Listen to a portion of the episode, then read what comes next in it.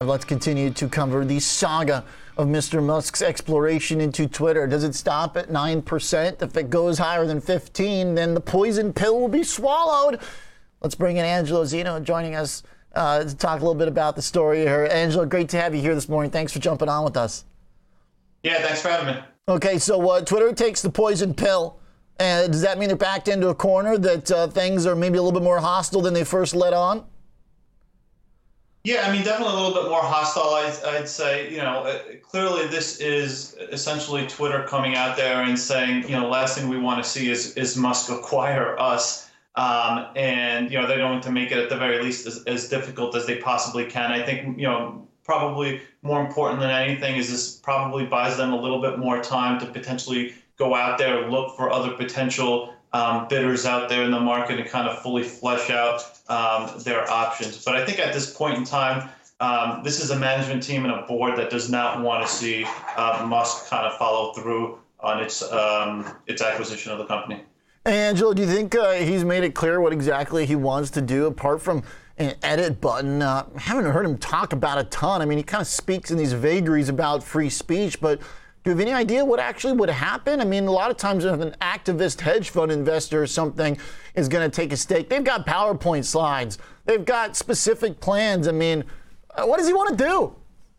Yeah, no, listen, I, I don't know if he exactly knows what he wants to do to your point. I mean, um, he's definitely thrown out a number of ideas out there. I think at the end of the day, this is kind of um, an idea that he likes. It's a toy he's played with, you know, significantly over the years. And um, you know, once he kind of gets his head into something, um, the last thing he really wants to be associated with is failure. So he might take a couple of cracks at this, see if he can kind of, um, you know, work something out, potentially kind of get other individuals, private equity involved um, in, in terms of acquiring uh, Twitter. Uh, but at the end of the day, the, the issue I really have here with, with Elon is the fact that um, Twitter and their board and, and other investors out there, um, specifically Elliott at the time, they had an issue with kind of Jack Dorsey essentially running two companies, and they didn't think he could do a successful job running Twitter um, kind of on a part-time basis. And at, at, with Musk here, um, you're probably not going to get a full Elon Musk,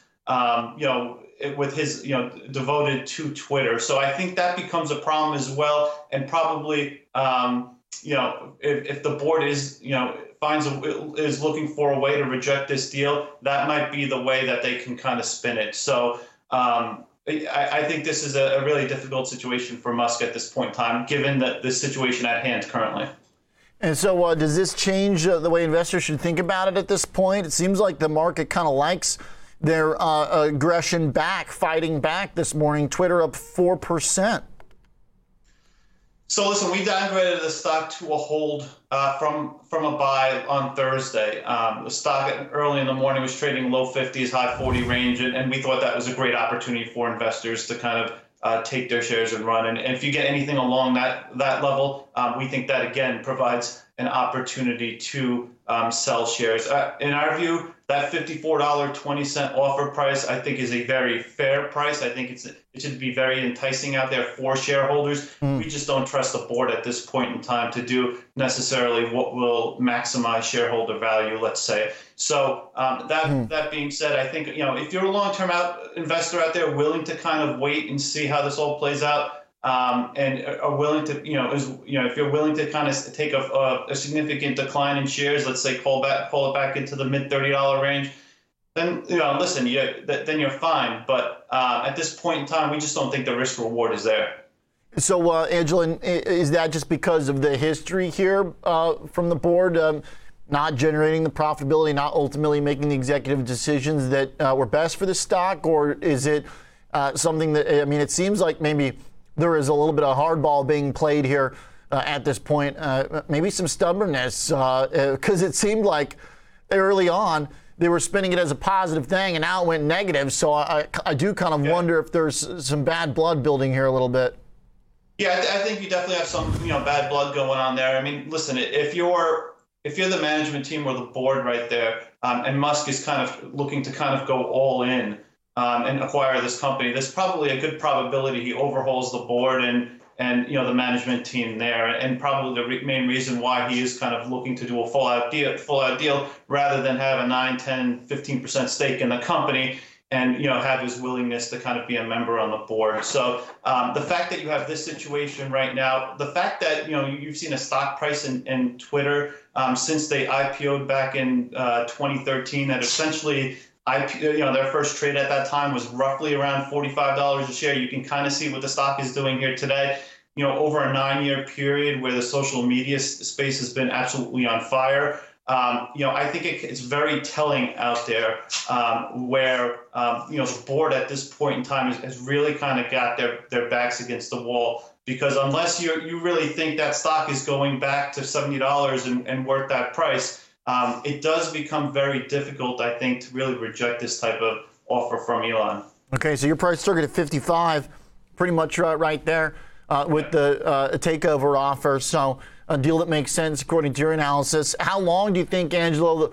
Uh, what's the timeline for this? Do you think this stretches on weeks, months, or is this uh, in a, a, a, an ephemeral interest of Elon Musk this particular week, like uh, Doge or Bitcoin was, or one of his other uh, Twitter, uh, you know, escapades in the past?